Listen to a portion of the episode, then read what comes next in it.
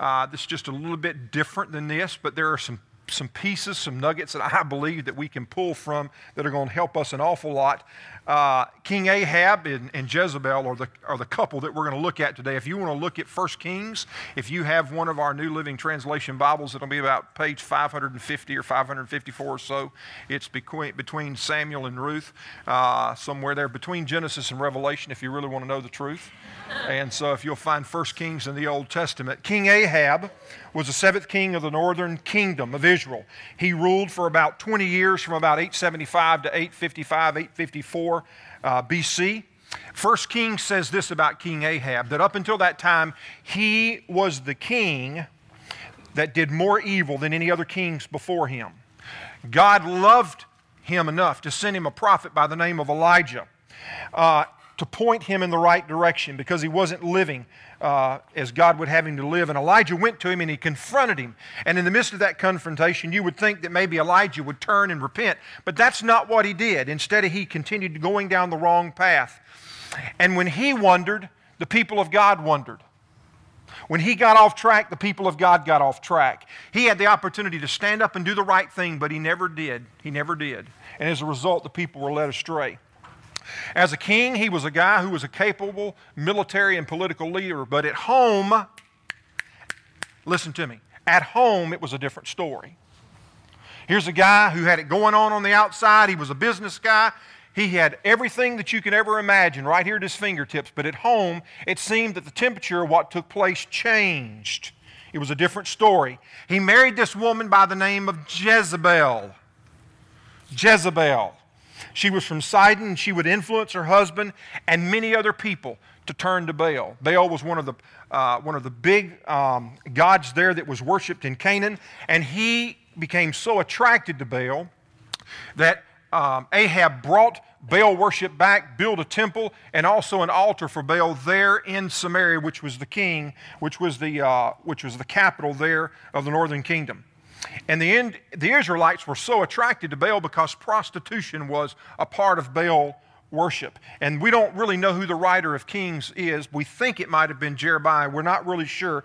But this is what we find out in this book, that Israel was not only divided physically now between the northern and southern kingdom, but now they became divided spiritually. And what I want to do today is I want to introduce you to probably one of the most oddest couple, one of the worst marriages that you can find in Scripture. It is King Ahab and his wife Jezebel. So turn with me to First Kings chapter twenty-one, and I want to read uh, for you just a little bit. I want you to start at verse twenty-five, and we're going to start where we're going to end at, and then we're going to go right back to the beginning. So we're going to start where we're going to end, and this is the verse. This is what it says in First Kings chapter twenty-one, verse twenty-five. No one else so completely sold himself to what was evil in the Lord's sight as Ahab. Now look, listen at this very, very, very carefully, because he didn't do it alone. Look at who is standing beside him. Under the influence of his wife, Jezebel. Let's go back to the beginning of this, and let's see if we can read a little bit here. To give you a little bit of an idea of what was going on, the king had a palace. Outside the palace, there was a vineyard. A guy by the name of Naboth owned this vineyard, and every time the king would go into the palace or leave the palace, he would see this vineyard. And the king wanted that vineyard. And look at where we say here in, in verse two in chapter twenty-one. This is what the Bible says. One day Ahab said to Naboth, since your vineyard is so convenient to my palace, I'd like to buy it to use it as a vegetable garden. Now I don't have a clue of what the king would want to do with a vegetable garden. You'd think he had a green thumb. Maybe his wife was such a bad wife he wanted to get outside the house and use his hands. I really don't know. But oh, for some reason he wanted a vegetable garden. Um, he could have just been jealous because it looked so good, but for whatever the reason he wanted that garden. Look at what it says in verse two continued.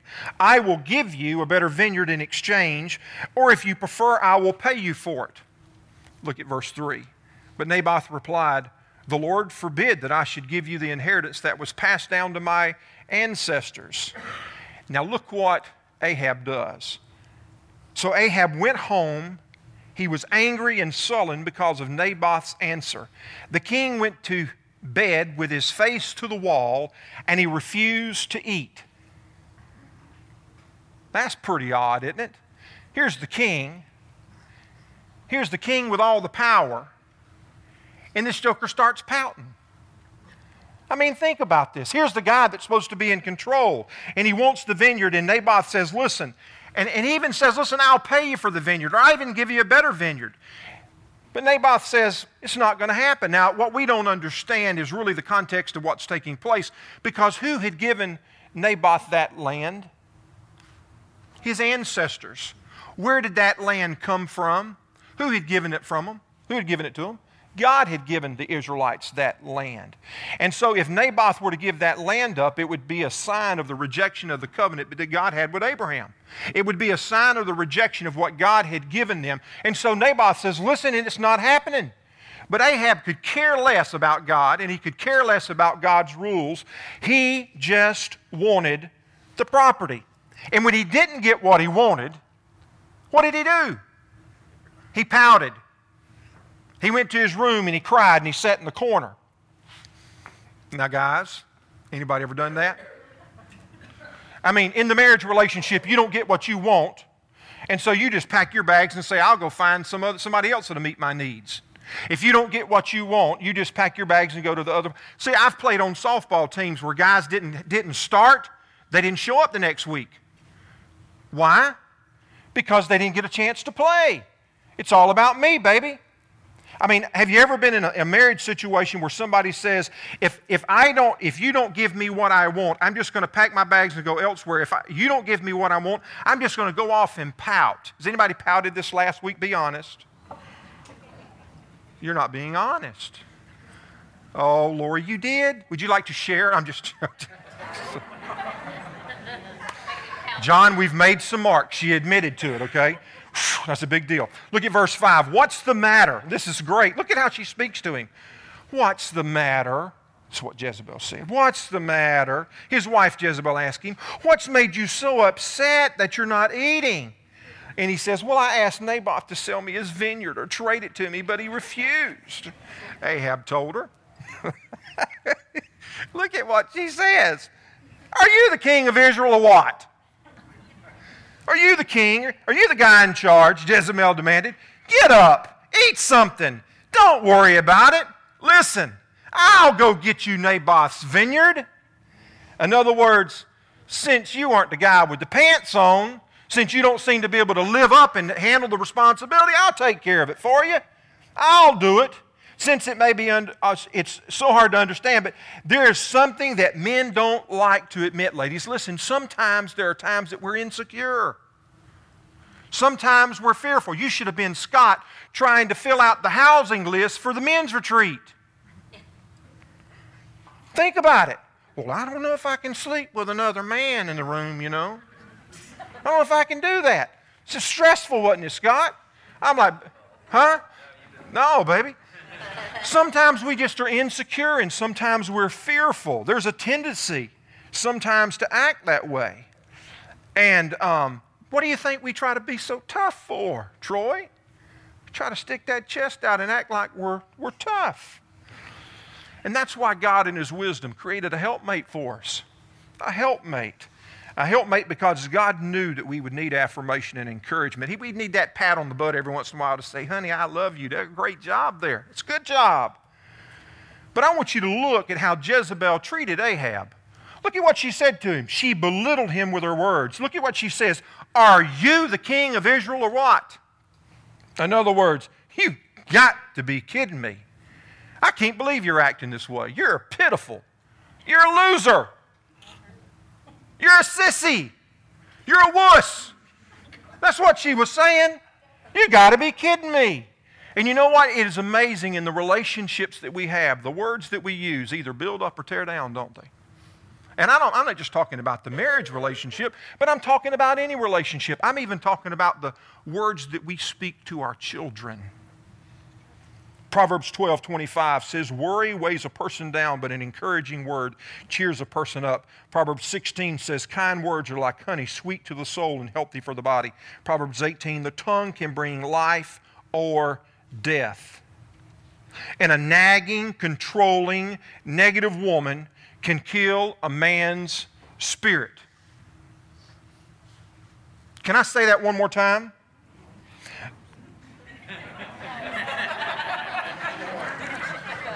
Some of you guys are going, would you say it two or three other times? A nagging, controlling, negative woman can kill a man's spirit. Uh, spirit. How many times have I been? I, I'm not, hey, don't go there. Don't you dare go there. There are some issues over here we need to deal with. How many times have I been at the place of saying, I want to quit. I'm done. I'm through. And I want to go stand myself in the corner. I want to go pout. Or I'm having a difficult time. And it's amazing, with a couple of words, Meredith can change the whole temperature and attitude of everything. Are you with me? It's amazing, with just a, a couple of words. Man, I wanted to yesterday, I wanted to bust her good. She lost her phone. I bit my tongue because that night before, Lori, you remember she was standing there and she said, he loses his phone all the time. And I'm thinking, I just want to stick up my tongue. I almost bit the tip end of it off. She, all day long yesterday afternoon, she hunted for a phone. And I kept thinking about, okay, Lord, my encouraging words, discouraging words, belittling words, and I was thinking this all the way through. But the truth is, listen, our spouse, in any relationship, our words have the ability to encourage or discourage. Stop. Stop. You ask her. You ask her. But you know, the other thing that's not just the encouragement, but I know that when she speaks to me in that way, the other thing that is so huge is I know that I've got a helpmate that's walking alongside me in the journey. See, and that's another thing about, about group life. It's not just about the fact you get an encouraging word, but you know that you got somebody else walking alongside you in the journey. But ladies, let me tell you this. Your husbands need to be encouraged, and men, so do our wives. How many times have you been in the midst of a conversation and all of a sudden you hear all this negativity about a spouse or about somebody? And I'm not just talking about relationships between spouse, about somebody else. And let me, it only takes a fire, it only takes a spark to get a fire going. And if I go back and I look at the characteristics of a Christ follower, if I look at the characteristics of somebody that's growing in Christ, I don't see a nagging, wagging tongue as a part of those characteristics. And so if it's happening, there must be something missing. And then you hear the complaint from wives. Well, my husband's just not the spiritual leader of the home. I don't want to go there.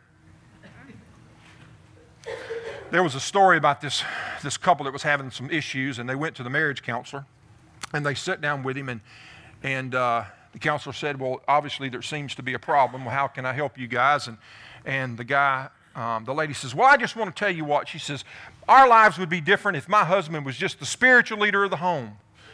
And the counselor said, well, son, is that right? And he said, well, listen, Doc, he said, it's really tough. He said, man, my wife's in church every time the doors are open, and she's in every Bible study you can imagine, and she knows the books of the Bible by memory, and, and she just she does all this stuff, and I just feel so inadequate um, to be the spiritual leader because she is so spiritual. And the counselor says after a while, he said, listen, I want to give you guys one, one little activity I want you to do. I want you to go back home. And he said, I want you to do this. I want you to try every night. He said, for the next seven days, I want you to pray with her. And he said, well, Doc, he said, what do I pray? And he said, I just want you to pray, God, help us have a godly home. God, just, just help us have a, a godly home. And he said, do you think you can do that? And the guy said, well, sure, I think I can do that. So they go home, and that night he, he said, honey, can we pray? And she said, well, if we have to.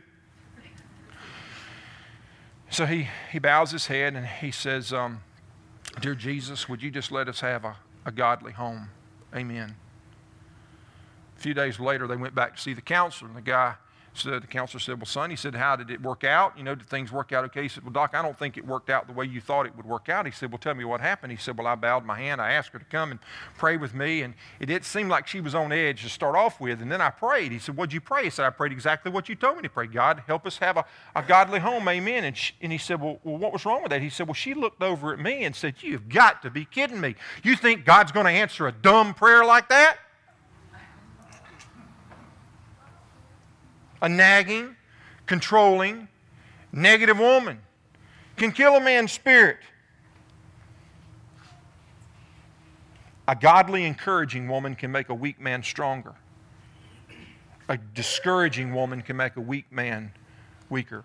Look at what Jezebel does next, the middle of verse seven. She, and I'm going to paraphrase this. Since you can't do it, since you can't get, seem to get it done, I will do it for you. Some people would say that the reason that Jezebel was going to do it for him because Ahab wasn't doing his responsibility. He wasn't fulfilling his role that God had intended him to play. But to be honest, how many of us really understand what that role is? Do you really understand what the role of man is inside the, the home? We've said before, and we'll say it again, and I'll summarize it in one word. A man inside the marriage relationship, headship. Headship. God says that the man is to be the head of the marriage, the head of the family, and the head of the home. We don't like it when we put it that way. But somebody's got to be the head. And a home with two heads is nothing but a monster. That's the way it is. There's only one head of the church, and that's Jesus Christ. And there's only one head of the home, and that is the man. Ephesians chapter five, verse twenty-three states it. For the husband is the head of the wife, as Christ is the head of the church. He is the Savior of his body, the church. And as the church, verse twenty-four, submits to Christ, so wives should submit to your husbands. Now, we don't like the word submission. We don't like that. We don't care that much about it. But you know what? The word submission isn't traced to the twenty-first century. It's something that God has had amidst His plan all the way from day one, involved in the Trinity, God the Father, God the Son, and God the Holy Spirit. I was in a, con- I was in a conversation this past week with, with Meredith's dad, and I said, listen, would you share that with us today? Mister Jack, would you share with us that relationship between God the Father, God the Son, and God the Holy Spirit, and the submission between the Creator, between the doer, and the enabler?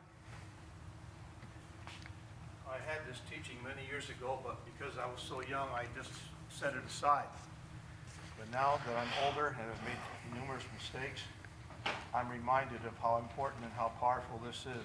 The Godhead, we are taught, are three distinct persons, and yet they are all one, and they are equal in authority, but they have different responsibilities. And, you know, we hear that, and we read it in Scripture, but how can that be? And you have to just resign yourself to the fact that in Isaiah fifty-five, it says, just as heavens are above the earth, so are my ways above your ways and my thoughts above your thoughts. There'll be no answer to that on earth. In heaven, we might have a chance to ask it. But I'd like to read you a few verses that describe the relationship that Jesus Christ has to God the Father and the Holy Spirit.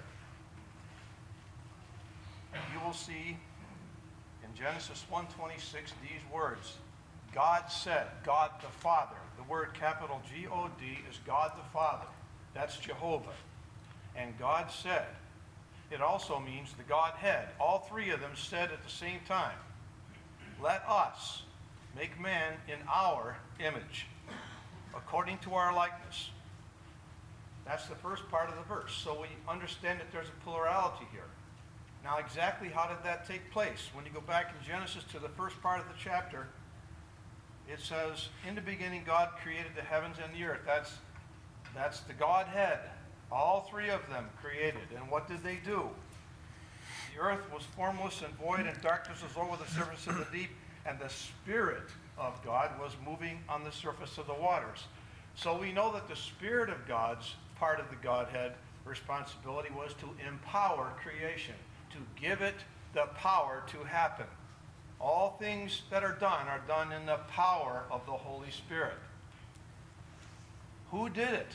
Who actually created the earth? In Colossians three, I mean chapter one, verse sixteen, it says, for by him all things were created. The him refers to the Son, Jesus Christ, Yahweh. He created the earth. Every bit of it. As a member of the Godhead, the Trinity. So we have God the Father conceiving the whole concept. You have God the Son speaking it into existence through the power of the Holy Spirit. That has never changed. God conceived you and me before the foundations of the world. When Jesus Christ volunteered to come to earth, He did everything in the power of the Spirit, not in His power as the Son. And that has never changed. There's a voluntary submission going on there. God the Father conceived the plan. God the Son volunteered to speak it into existence and then to come to earth to be a man. In Philippians chapter two, you have a description of what that was like. And it says right here, he emptied himself and became a form of a bondservant. He existed in the form of God, in the Godhead. He did not regard equality of a God the thing to be grasped, but emptied himself. When he came to earth, he gave up his power as one of the Trinity, and everything he did was in the power of the Spirit. So there's a submission going on there. And that's the concept that I learned many years ago that I set aside, the idea of mutual submission.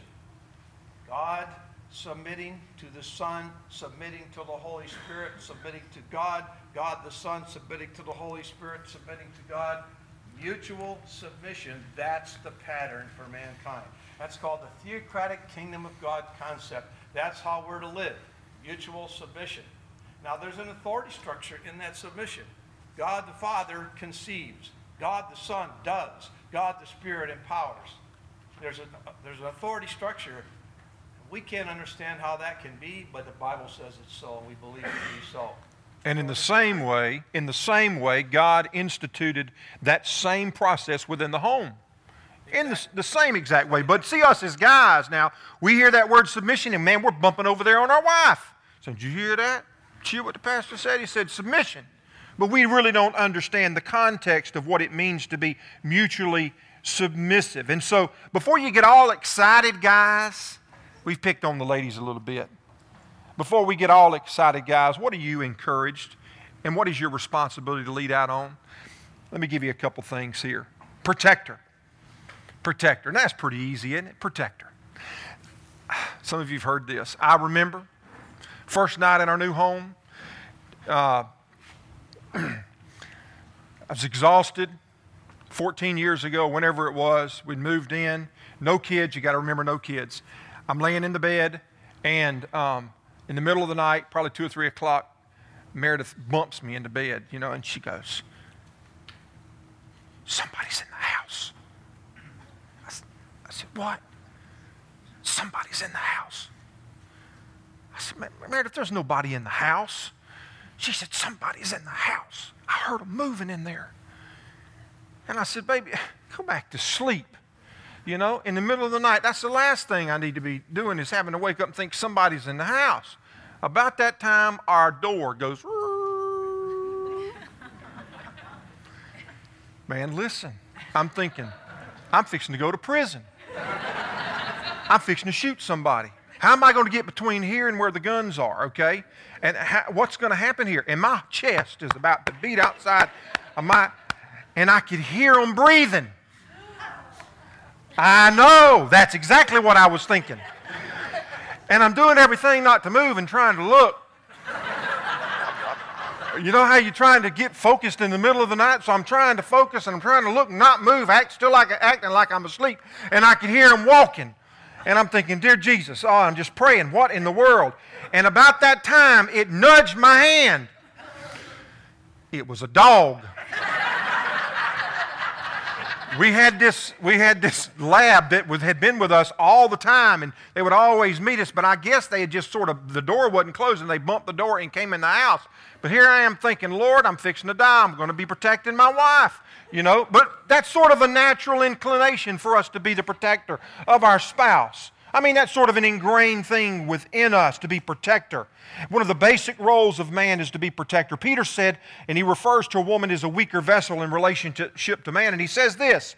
He said, we are to honor our wives and treat them with an understanding as you live together. She may be weaker than you are, but she is your equal partner in God's gift of new life. Treat her as you should so that your prayers will not be hindered. But just because she's weaker doesn't mean that she's of less value. I, I went to the house and I got out of the cupboard and I thought, well, you know, okay, here's two cups. Um, this one's stronger. This one seems to be weaker, but which of the ones is the most valuable? Are you with me? Are you with me? Which one is the most valuable?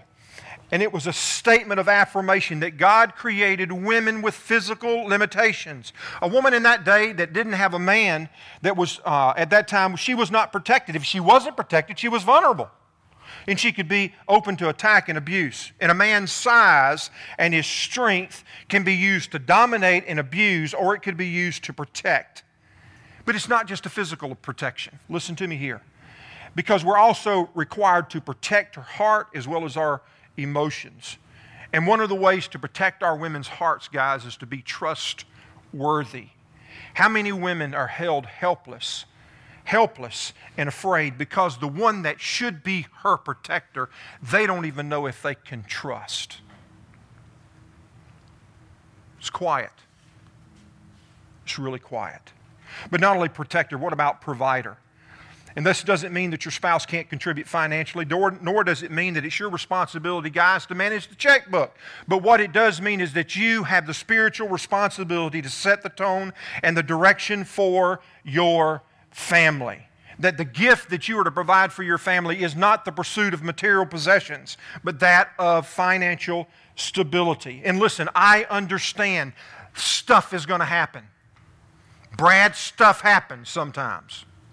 Stuff happens. Jobs are lost. Things take place. Times are difficult. But it is your responsibility, your biblical role to provide for your family. And Paul said this to Timothy, if anyone does not provide, and that's a never-ending, leading, thinking about providing for your family, not only then, not only now, but always afterwards, even after you die. He says, if anyone does not provide for his relatives, especially those of his household, he is denied the faith and is worse than an unbeliever. And I think about the word provider, I think about a caretaker. And it's easy for us to look because culturally we understand that role of being provider and being protector, right? Cultural say, culture says that that's sort of an assumed man's role. But listen, what about these last two? Prophet and pastor. Prophet, quite simply, it means to instruct somebody in God's truth. And it, Scripture implies that, that God's Word is to be spread within the family and that we as fathers are to diligently teach our children. Ephesians six four says this, fathers, do not provoke your children to anger by the way that you treat them. Rather, bring them up with the discipline and instruction that comes from the Lord. Now, this doesn't mean that you've got to be a theologian. It doesn't mean that you've got to have all the books of the Bible memorized. It doesn't mean that you've got to have the book of Revelation by memory, but it does mean that you set the spiritual tone and direction for your family. It means that we're to love God and to teach our children the importance of His Word and the importance when we go out in the morning and when we walk along the road during the day and when we get ready to lie down and when you're having a conversation with your children, you start to talk to them about God's principles and God's ways and the things of the Lord. We teach them not about religious practices, though. We teach them about a relationship with an almighty God. And men, listen, we cannot give away what we don't have. Bringing them to church is great, but we cannot teach what we don't have. God is to be worshipped in our homes. And the man is the one that stands in the gap and he says, as for me and my house, we will serve the Lord. But we're also pastors. When you think about the word pastor, you think about Brian or myself, and you think about the role that we play in, in the shepherd. That's really what that word means. It means shepherd. And as a shepherd's role, it's one of provision, care, guidance, and the sheep, listen, the sheep are completely dependent on Him. In the New Testament, we see Jesus is mentioned as the chief shepherd. We see Him mentioned as the good shepherd. And if that is true, that means the chief shepherd, that implies, even though we don't find it, it implies maybe the thought of an under shepherd. And the shepherds would be responsible for the flocks, and the father would be responsible for the family. In the pinnacle of God's creation, He said that what He created was good. Here was mankind in the family unit, and God said that what He created was good. But listen, Satan's goal was this, to distort to deceive, to damage, to destroy what God created. And if we were to define sin, yes, we would say it's missing the mark. But sin is also spoiled goodness. And guess who wants to spoil God's goodness? Satan himself. And he wants to deceive you, and he wants to distort, and he wants to damage, and he wants to destroy. And it all began in the Garden of Eden when Eve stepped out of the role that God created her to fill. And in that time, it created a barrier in her relationship with, her, with, with Adam, but it also created a barrier in her relationship with God. And later on in the Old Testament, this is what we see. We see that the kings and the priests and the leaders had turned away from God, and they, were, they had been deceived. And they thought to themselves that there would be no consequences to their actions. They thought to themselves, because of their sin, there wouldn't be a consequence.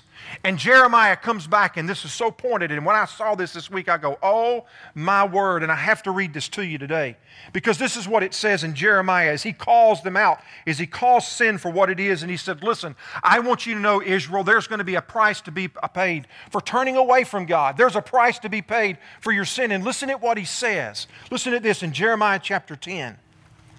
He says this in Jeremiah chapter ten, verse twenty-one. The shepherds of my people have lost their senses. They no longer seek wisdom from the Lord. They fail completely, and their flocks are being scattered. And then I want to turn over uh, to another passage of Scripture in Jeremiah chapter twenty-three, and I want to read this to you. Keep in mind the connotation of the word shepherd and pastor. twenty-three, chapter twenty-three, Jeremiah. What sorrow awaits the leaders of my people, the shepherds of my sheep, for they have destroyed and scattered the very ones they were expected to care for. Therefore, this is what the Lord God of Israel says to the shepherds. Instead of caring for my flock and leading them to safety, you have deserted them and driven them to destruction. Now I will pour out judgment on you for the evil that you have done to them. Listen, take this in context to pastor, shepherd. Take this in context to the home. You want to know why we're where we are today, guys? You want to know why we are where we are? It's because we have failed to be the pastors that God has called us to be. We have failed to be the shepherds that God has called us to be. God's design for man was that as provider and protector and prophet and pastor. And it wasn't a shot in the dark. It was a plan. And it was designed from the beginning of man. And we've got that role to play. And it's not about making more money. And it's not about building a bigger house. And it's not about raising your children to be the spelling bee champion. And it's not about raising your child to be the next Super Bowl M V P. That is not the goal. But it is our responsibility as men to stand up and to be a pastor of our home and to raise the next generation that will serve God with all their lives. And a step in that direction is a step leading us closer to living as God designed us to live. Do you hear me? Ladies, it isn't your job to tell us how to get there. It's your job to empower us and to encourage us. Let's go back to the story really quickly. Jezebel steps out of the role that God created her to fill. And in short version, she says this, listen, I'll go get the vineyard for you. And she, so she devises this plan. She seals a letter. She sends it off. And she said, listen, at this party that we're going to have, we want you to have, bring in a couple of thugs. And about the middle of the party, we want you to stand up, have them stand up and say, curse God and curse the king. And they're going to go out um, and they're going to kill Naboth, because they're going to say that Naboth cursed God and, and he cursed the king. And so she devises this plan, and look at verse fifteen at what takes place. When Jezebel heard the news, she said to Ahab, you know the vineyard that Naboth wouldn't sell? Well, you can have it now because he's dead, because my plan, it worked. She's still all up in his business. All up in his business. Verse sixteen, so Ahab immediately went down to the vineyard of Naboth to claim it. Verse seventeen, but the Lord said to Elijah, go down to meet King Ahab of Israel, who rules in Samaria. Here, God sends a prophet, a mouthpiece, a spokesperson for the Lord, and he goes. He tells him to go speak to him. He said he will be at Naboth's vineyard in Jezreel, claiming it for himself. Give him this message. This is what the Lord says. Wasn't it enough that you killed Naboth? Must you rob him too? Because you have done this, dogs will lick your blood at the very place where they have licked the blood of Naboth. So my enemy, you found me, Ahab exclaimed to Elijah. Yes, Elijah answered, I have come because you have sold yourself to what is evil in the Lord's sight. So now the Lord says, I will bring disaster on you and consume you. I will destroy every one of your male descendants, slaves and free alike, anywhere in Israel. In verse twenty-two, I'm going to destroy your family as I did the family of Jeroboam, son of Naboth, the family of Baasha, son of Ahijah, for you have made me very angry, and I have led Israel into sin. And regarding Jezebel, by the way, the Lord said, dogs will eat Jezebel's body at the plot of land in Jezreel. The members of Ahab's family who die in the city will be eaten by dogs, and those who die in the field will be eaten by vultures. And then we end just like we began in verse twenty-five. No one else so completely sold himself to what was evil in the Lord's sight as Ahab did, under the influence of his wife Jezebel. Jezebel was the one that had Naboth killed, but who did God hold responsible? Who did God hold responsible? Ahab. Men, are you with me? Are you catching on to this? You know that God is going to hold us responsible for what takes place inside of our families. We have a responsibility to stand up and be the men of our homes, to be the pastor of our homes, to be the shepherds, to be the protectors and the providers of our homes. We cannot raise godly children by a plan or by a program. It doesn't happen that way. And you know what? I, and for those of you that have had children that have gone astray, listen, I want to take something away from you right now, because what was it that God the Father did that was so wrong that Adam and Eve turned and ran from God? You're to be who God called you to be, and you're to fulfill that role, but you cannot control what takes place with your children. They have a decision that they've got to make. But that does not negate the role or the responsibility that you have. I don't know what in the world I'd do without a supportive wife. I don't know what I'd do. Now, have there been times there have been difficulty? You doggone right, just like there's been times there have been difficulty in your homes. We have, a, we have sin that happens in our home from time to time, guys. We're a real family, living a real life with real issues, just like you got stuff going on in your family. But I don't know what in the world that I would do without a, without a supportive wife. And ladies, you have the ability to make a weak man stronger, or you can beat him down. But you're not going to do that by being nagging, controlling. It's just not going to happen. But guys, God calls us to lead. He calls us to lead. Would you bow your heads with me just for a second? God, we ask today that the Holy Spirit would just take this and would drive it. Now, I don't know where it's going to end up, but I pray that, Lord, that you would drive this deep down, and that you would release, and that you would free us and give us the confidence to step into the role that you call us to play. For those that aren't married, Lord, I just pray that within this series they'll find some foundational blocks that will one day help them decide as they, as they look forward towards maybe having a future spouse, and, and in that it'll better prepare them to have the marriage that one day uh, you in, intended us to have. Ladies, let me ask you a question while your head's about. Many of you here today might say, well, I haven't done some of the things that Jezebel has done, but if I'm honest, I've found myself from time to time not being the helpmate that God intended for me to be. There have been times that I've been critical of my husband. There have been times that I've, my, my conversation has not been right. And yes, if I'm truthful, there have been times that I've been controlling and domineering. If you're here today and you'd say, you might say, I want to encourage my husband instead of tear him down. I want to be what God intended me to be. If that's you, ladies, would you just raise your hand? Everybody's heads are bowed. If that's just you, if that's the person I want to be. Men, how many of us here can see some of Ahab in us? Everything's great on the outside, but on the inside, things maybe aren't so great. Maybe we're passive. Maybe you've been really successful at some things, but at home you're a little bit more laid back, a little more hands off in some important areas of dealing with the family and marriage and spiritual growth. Maybe you haven't been fulfilling the role that God designed for you as a prophet or pastor.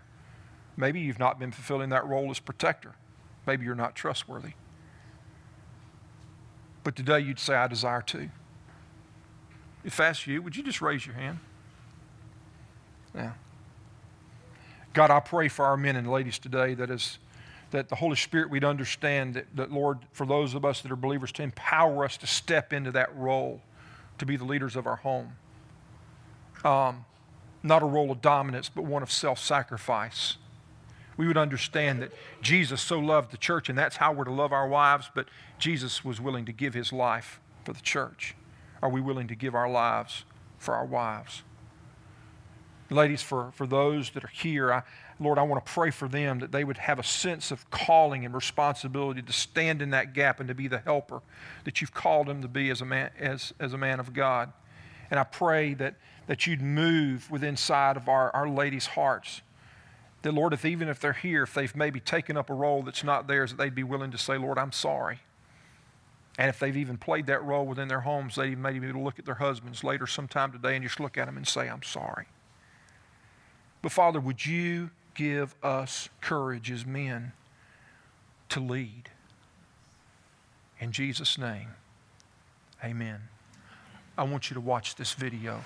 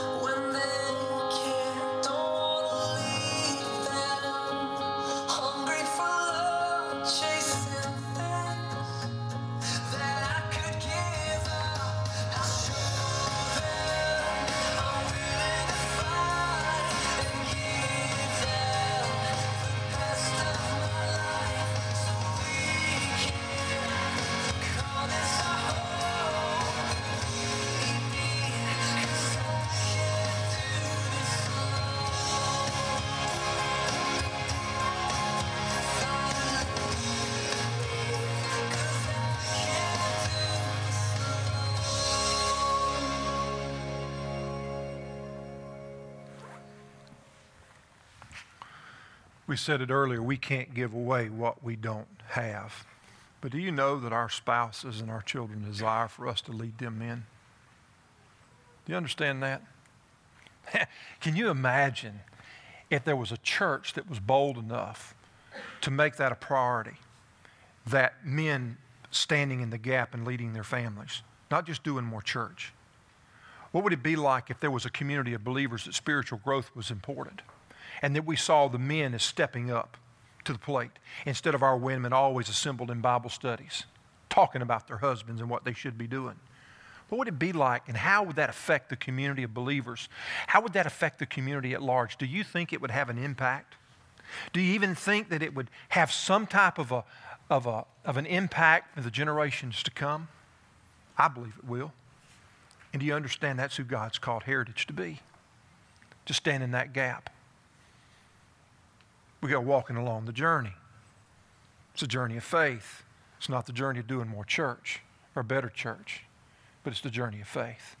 Man, listen, I send you out to make a difference and to absorb what we've talked about today, because there's a lot of questions, and I don't know of any of us that stand up and do probably what we need to be doing. So every one of us in this room has some, has some room for improvement. For the nagging, controlling woman, get over it. Work it out. Figure it out. Apologize. Confess. For the man that's not leading, confess it.